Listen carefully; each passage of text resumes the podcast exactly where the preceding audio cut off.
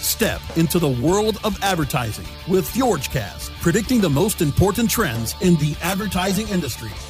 Host Tim Barsness dishes on the latest developments within the advertising realm. Tune into the FjordCast to receive insider tips and advice from experts within the advertising industry. FjordCast is your first stop in hearing about the unique opportunities and challenges advertisers face today. Cranberry Radio is proud to present FjordCast with your host, Tim Barsness.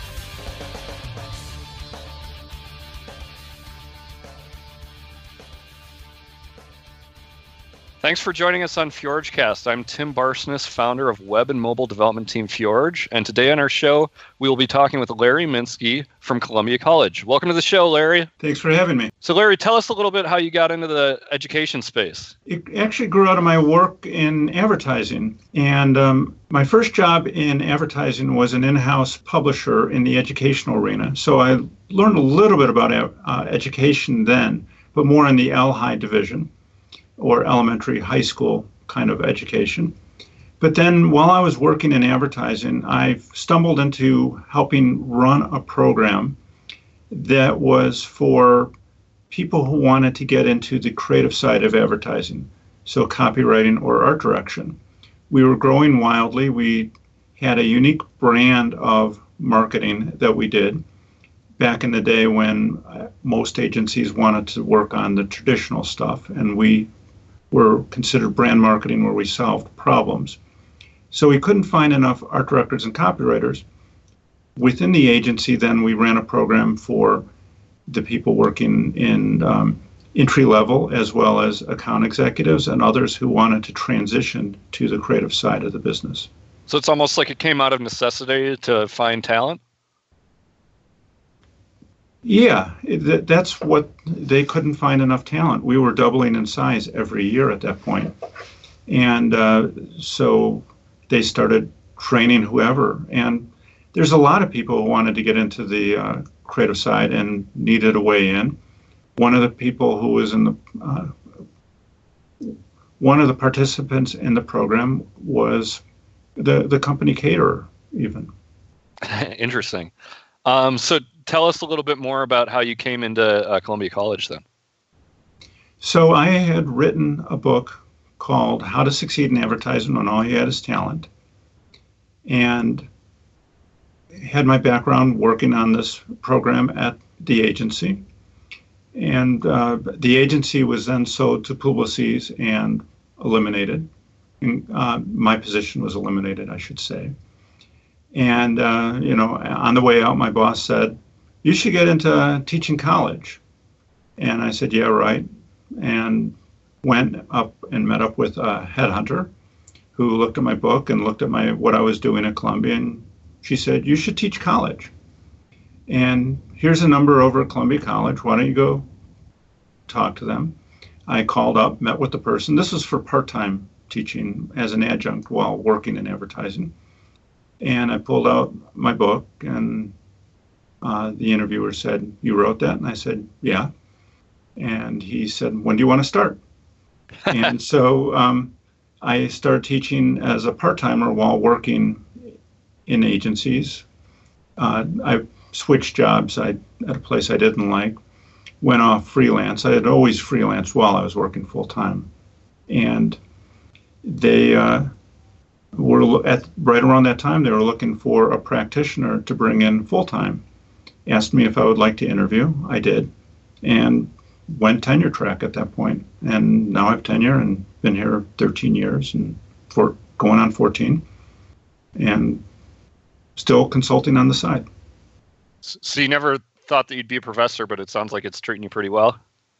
Well, I always wanted to teach. At some point, I thought about it. There was a I had a lot of academics in my family growing up, but yeah, I never thought I'd be a full time um, within academia at this point in my career.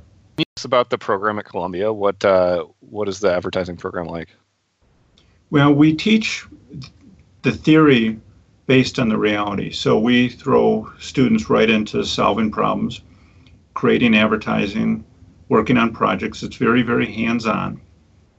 unlike a lot of colleges that are more theoretical based and maybe not even touch on the reality. But you got to do both, particularly on the creative side where it's a craft. And the more writing you do, the better you get at it. It's as simple as that. Tell me about the impact that um, teaching through reality has on on the program. Well, the students get jobs. Uh, a lot of schools you have to go and put a portfolio together, particularly for the creative side afterwards, and you have to go to a portfolio school to do that, a two year or one year proprietary program traditionally. There are a few associated with um, accredited college, but not many. Here at Columbia, if you work on it, you'll graduate with a portfolio, as well as, you know, get your strong liberal arts education, get your grounding in the theory, but also understand the practice. So it's a lot easier to get a job when you get out of here, in addition to having all the other benefits of a college education. So they end up with marketable skills then at the end, not just uh, some theoretical practice. Exactly. Got it. So you're you you mentioned your first book. What was the title again? How to Succeed in Advertising When All You Have Is Talent. The first edition of that focused on the careers of 13 top creative directors from around the country. Later, I did a second edition of the book, was working on it when I um, got into academia. The second edition features the careers of 18. So, what I did is extended the stories of the original 13 and added five more. How does the of a average creative director to com- compare to that of uh, Don Draper? I haven't really watched that show, so I can't comment on that. Okay, fair enough. Maybe maybe for the best. Can you share with us what the day to day of a typical creative director looks like? I don't think there is a typical day to day, which is one of the things that makes advertising so exciting. You could be out at the client presenting, you could be in production, you can be brainstorming, you can be sitting behind a one way mirror in a focus group room varies. And that's the interesting and exciting thing about this industry. Definitely sounds like a lot of variety. Um, would you say that there is a correct way to do creative direction, or is there kind of more than one way to, to work in that position? Well, it depends on also what you call creative direction, because there are a lot of people in this industry who have that title who are still really art directors or copywriters. And a good art director can come up with a great visual and a great uh, um, art director could come up with a great headline. The chief creative officer and the upper level creative directors are in many ways also, in a sense, industry marriage counselors. Because what they're doing is they're bringing teams together to make those teams and those individuals better. And that's so to bring what, in things like strategy, like um, maybe media, et cetera. Is that kind of what you mean? It does keep the uh, copywriters and our directors focused on the strategy. Part of what you need to do sometimes is jump away from it so you can get that illogical solution for the that's ultimately logically correct. But it's also tricking the people into doing better work than they think they can people get used to working at a certain level. And a creative director's job is to make them do better than that and think that they can do better than that and help the people come up with ideas and make the people feel like it is their ideas when it is not and help them feel comfortable coming up with the wild idea when it is.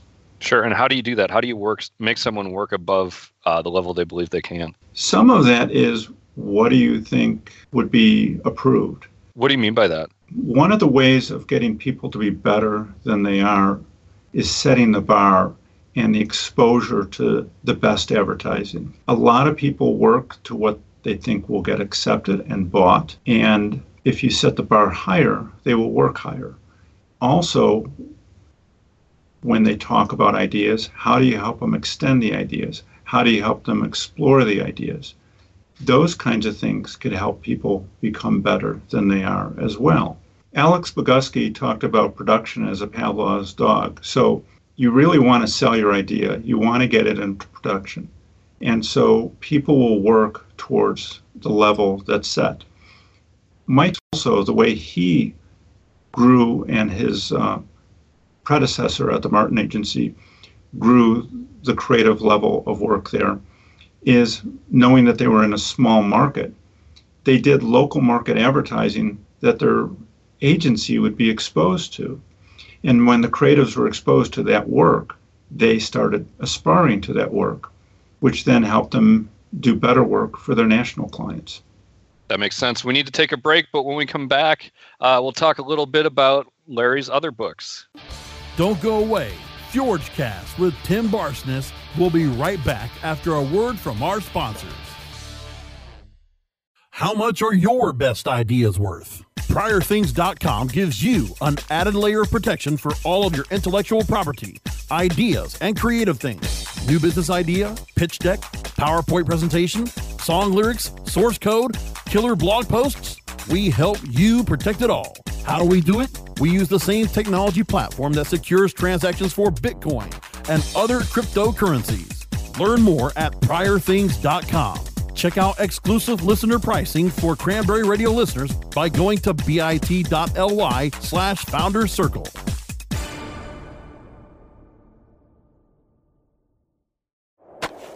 Do you look at the task of ranking your site at the top of the search engines like you would climbing the top of Mount Everest? It doesn't have to be. TopSEOs.com knows how hard that climb can be, and they can make top ranking a reality. Top SEOs sends you to only the right search vendors and agencies that they know will work for you.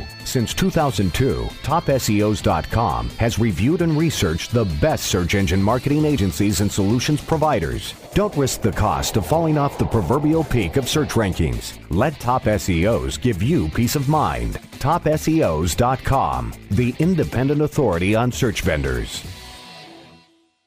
Looking for a better way to get more traffic and interaction to your Facebook page? Imagine Facebook interactivity on your page like you've never seen. Introducing your new Facebook marketing fix.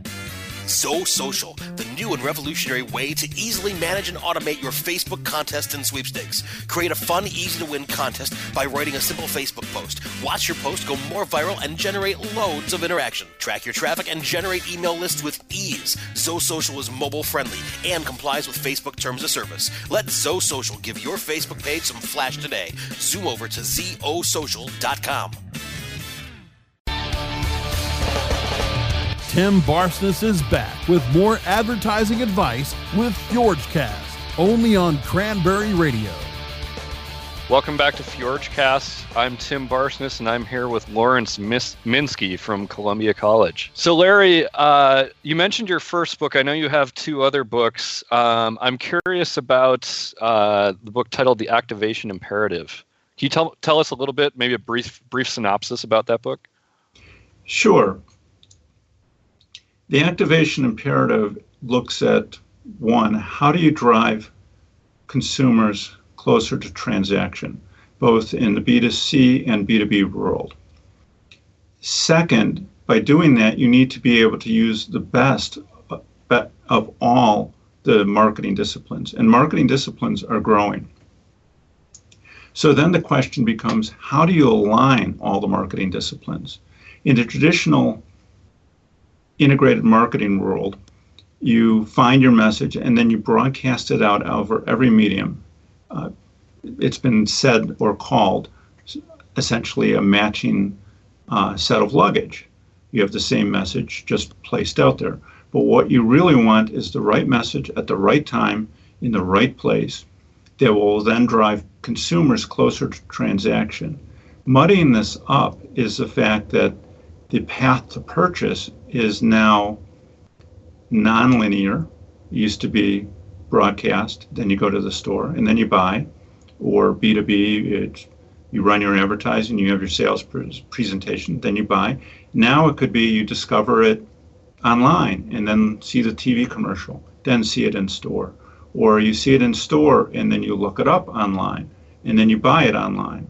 Or you discover it in store, you see the TV commercial, then you come across a story about it.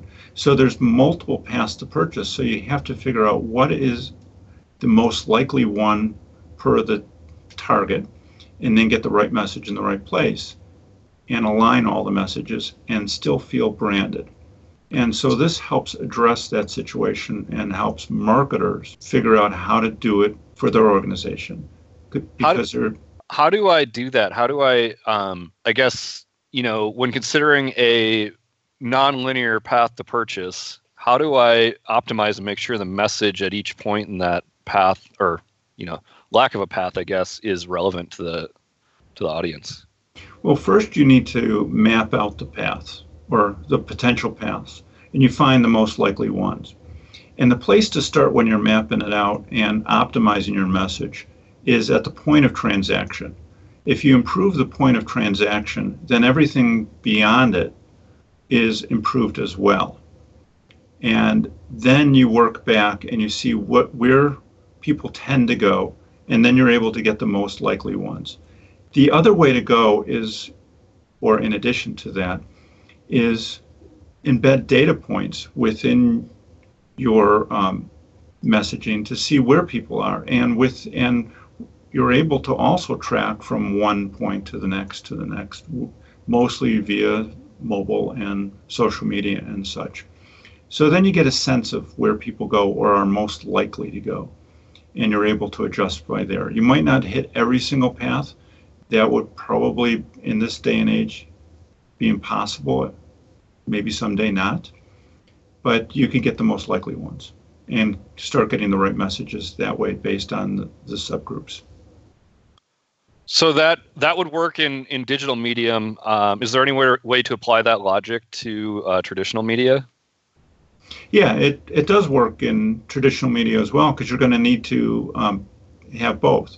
One, you can embed activation points within the traditional media that um, helps drive them online so you're able to see where they came from. There, and, you know, a simple coupon would be another way if if somebody goes across a magazine ad and then uh, buys something. Sure. But, so you're you're you're embedding ways to figure out that information. Is kind of is that what you were saying? Exactly. You mentioned that uh, the the number of marketing or advertising disciplines is increasing, um, and that agencies need to um, I, I, guess, be responsible for most, if not all, disciplines um, in order to stay relevant. Um, how do you keep up with the times in that space? Well, one, I don't know if agencies need to be responsible for each discipline. You could be an agency that is great at social media. You just got to acknowledge that there are other disciplines. And then the responsibility actually co- falls on the marketer to figure out what is the alignment working with the agencies. The agencies need to be aware of the other disciplines, but we're still going to need the specialists. We're going to need the generalists who could weave these things together, but you're always going to need the others who know the intricacies within that discipline from social, mobile, web, traditional, um, or I hate the word traditional actually because all media is traditional today, but offline or brand advertising. So you will need the specialists in those areas, but you also need the others. And that's where the talent uh, drive is going to be in the next coming years is the people who could weave that together, who get the bigger picture. Because when you get down in the weeds, you don't get that. Yeah, it's almost like the down in the weeds is slightly becoming commoditized, but understanding how to make it all work together is um, is becoming the bigger challenge. Yes, and understanding, and you need to be able to bring all the disciplines together. So people who have the best practices in one, it's the generalist who could then figure out how to apply that best practice to another, working in concert with the other discipline. So the, the recognition needs to be that every marketer has their own formula. What is the right formula for you? Right. And then figure out the right specialists to bring in for that. Are you are you seeing that those marketers that you're speaking of are, are typically on the client side? As of now it tends to fall on the client side. There are some agencies that can do it. What you need to be concerned with when you're on the client side is the biases of the agencies. And if you're really good at social media and i'm sorry i'm picking on social media but you know just as an example. If you're really good at social media, your examples or your bias would be to emphasize that. If you're really good at brand advertising, your bias would be to emphasize that. So somebody has to figure out what is the right formula for the brand and understand how to get around the biases. Do you think there's room for an agency general contractor? Probably. That might be the way to go. Somebody who is more the generalist. And they need to know enough. They need to be really, really detailed in understanding how the different disciplines work. But there could be an outside agency at some point that is specializing in weaving the different disciplines together. Right. I've heard people say that um, if you own the strategy, you own the execution. Uh, it sounds like that model might change over time. It could. You, you need both. And one of those or ideas that we talk about in the book is you need the overarching brief, but then the brief needs to be customized for the different disciplines. And they need to fall understand where they fall within the path to, typical path to purchase or typical paths to purchase. Larry, you mentioned your other book uh, is about audio branding. What's the title of that book? That is the title, Audio Branding, and the subtitle is Using Sound to Build Your Brands.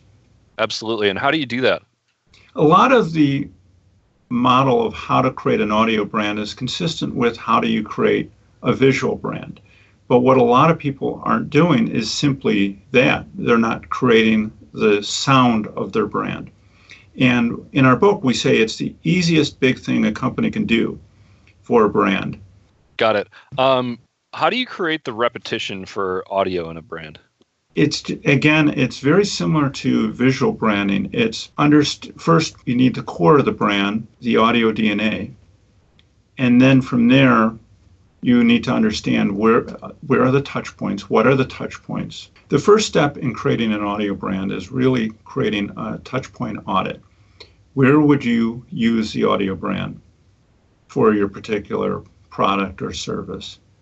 What are the emotional need states in that place? What is your brand about or the brand essence as i like to say or call it? And then you create your audio dna and that might end up being part of your audio logo. Think Intel Inside, the sound that happens when you see the logo come up. Then you might want to have extended areas for other kinds of things, such as TV, if you're running TV, or video for either corporate videos or online videos, ringtones, pings on your app. It could be in store, what do you want, or the announcements. So it all has to feel consistent and fit together. But then there needs to be enough play to work with the psychological need states of the audience at those points. Absolutely. And the point is kind of as you were just alluding to, the emotion that the audio invokes, correct? Exactly. Emotion gets integrated faster than cognition. And um, there's emotion gets integrated faster than cognition, and there are fewer defenses for emotion. And so people process it faster. It's, in a sense, a defense mechanism. You're think back and welcome to Business Intention. Whether you're an you know, entrepreneur, marketing agency, or just interested in you're out on the field and you hear uh, a crack of a log or something and you have to look around. Larry, how do you create an audio brand? The first step is to do a touch point analysis. Where will people encounter your brand? It could be in a retail environment, it could be a ringtone, it could be a ping of an app, it could be an announcement in a shopping mall, it could be a sales conference, in the B2B setting or a trade show. And you need to understand the need states within that. You also need to understand your brand essence or your uh, values, your vision. What do you want to communicate about yourself, ver- um, sound wise as well as visually? And then, and then you start with the audio logo, the end, or the audio DNA. What is the core of your brand? And then you might need to extend it out for video or other usages. And um, you implement it just the way you would do, in many ways, a visual brand. There's obviously more detail to that, but um, which you could get in the book, but a summation of a 220 page book in a minute. Obviously, that's a, a, a great synopsis. Um, we need to take a break, but when we come back, we will take a look at the benefits of social selling for B2B and using AI for agency work. Don't go away. FjordCast with Tim Barsness will be right back after a word from our sponsors.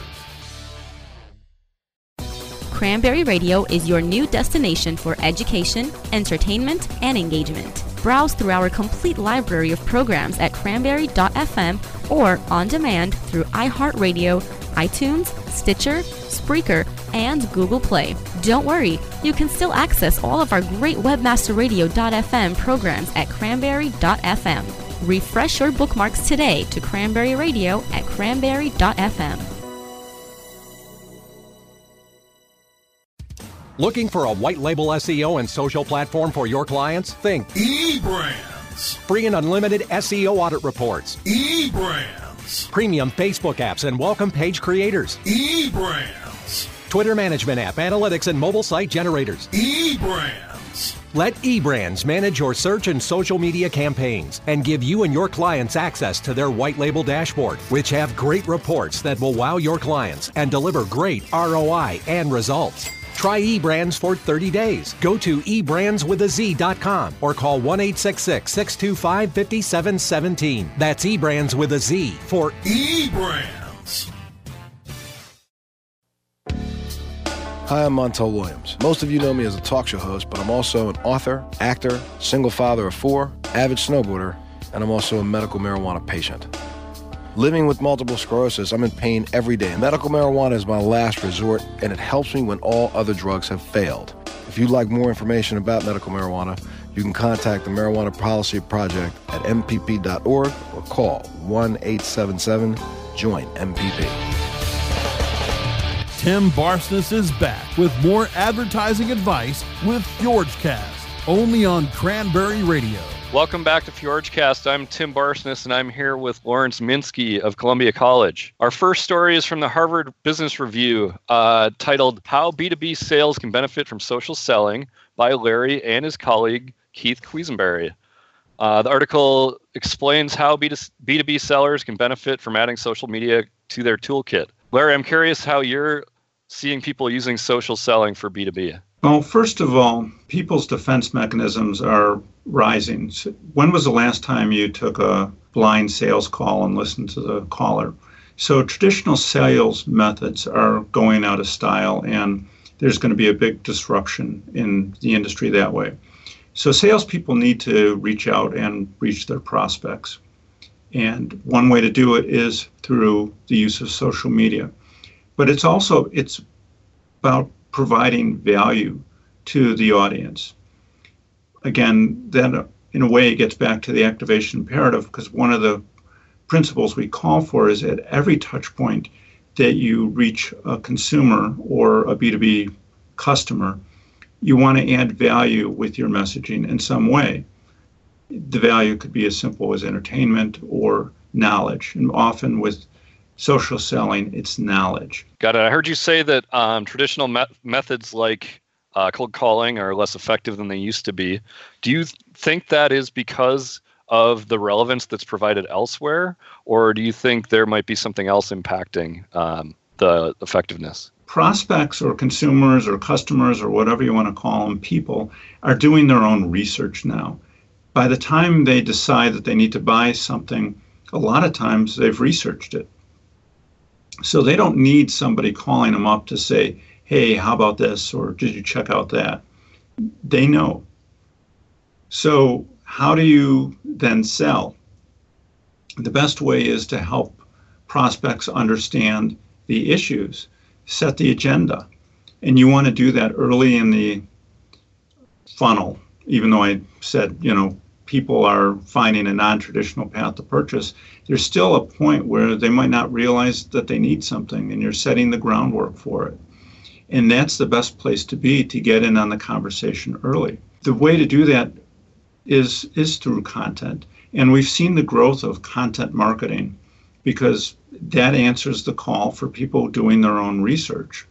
Now, as a salesperson, you want to work with the marketing department to distribute the content to your prospects and get the right content to the right people at the right time again. Do you think if you're doing sales correctly this day and age that you're um, you're receiving inbound calls rather than making outbound calls? You're doing both. You're not making blind outbound calls, however. You're maybe sending out content or your company sending out content where people click on and then you send back something in in response. So you're starting a conversation with people, or you notice somebody's doing something and you respond with information saying, Did you think about this? Or here's something that you might find interesting. So it's done a lot on, on the web, on email, on, on LinkedIn, and other social networks. Absolutely. Um, our second article today, uh, titled How Four Agencies Are Using Artificial Intelligence as Part of the Creative Process. Um, so it outlines agencies using tools like IBM's Wat- Watson to create localized and hyper targeted post production creative, um, changing things like price, language, and even graphics sometimes. Larry, do you, do you see AI becoming more widespread in this space? Eventually, yes. Uh, it will be bigger. A lot of it right now, from what I got from that article, is programmatic buying. And there are lots of issues with that getting the right message in the wrong place. It might be the right place for the prospect, but it's the wrong place for the brand. Context matters. So it's more than just getting the message to the right people. You also have to do it at the right time or through the right medium. Yes, you do have to do it at the right time, and you have to do it at the right place because you don't want your message to be associated with sites or areas that are opposed to what you are as a brand and sure. um, or speak negatively about you as a brand. Absolutely. Have you seen that uh, there are platforms taking that into consideration? They're trying, and some are doing better than others, but still, sites get through, new pages pop up. It as you put a block on one, there's issues with others. So it, right now, I don't know if they have it figured out or they don't have it figured out. There's lots of issues right now with that. On the other side of things within programmatic, we are going to be seeing a rise of programmatic creative development, I believe. And we talk a little bit about this in the activation imperative, where instead and this instead of developing finished, polished pieces of creative, you're developing templates. And they get then get assembled per the needs of the individual which this article did get back to as well. And that will be growing as well.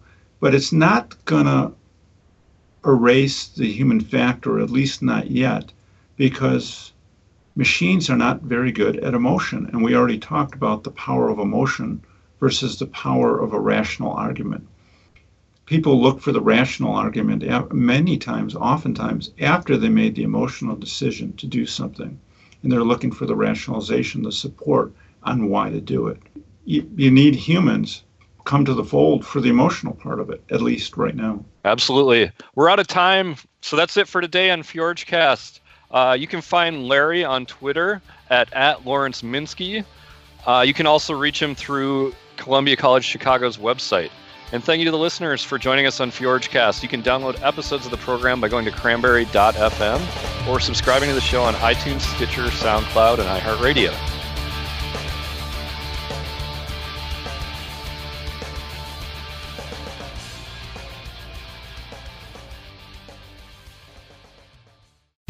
The opinions expressed are those of the hosts and their guests and do not necessarily reflect those of the staff and management of Cranberry News Marketing and Cranberry.fm. Rebroadcasts or retransmission of this content without proper consent is prohibited.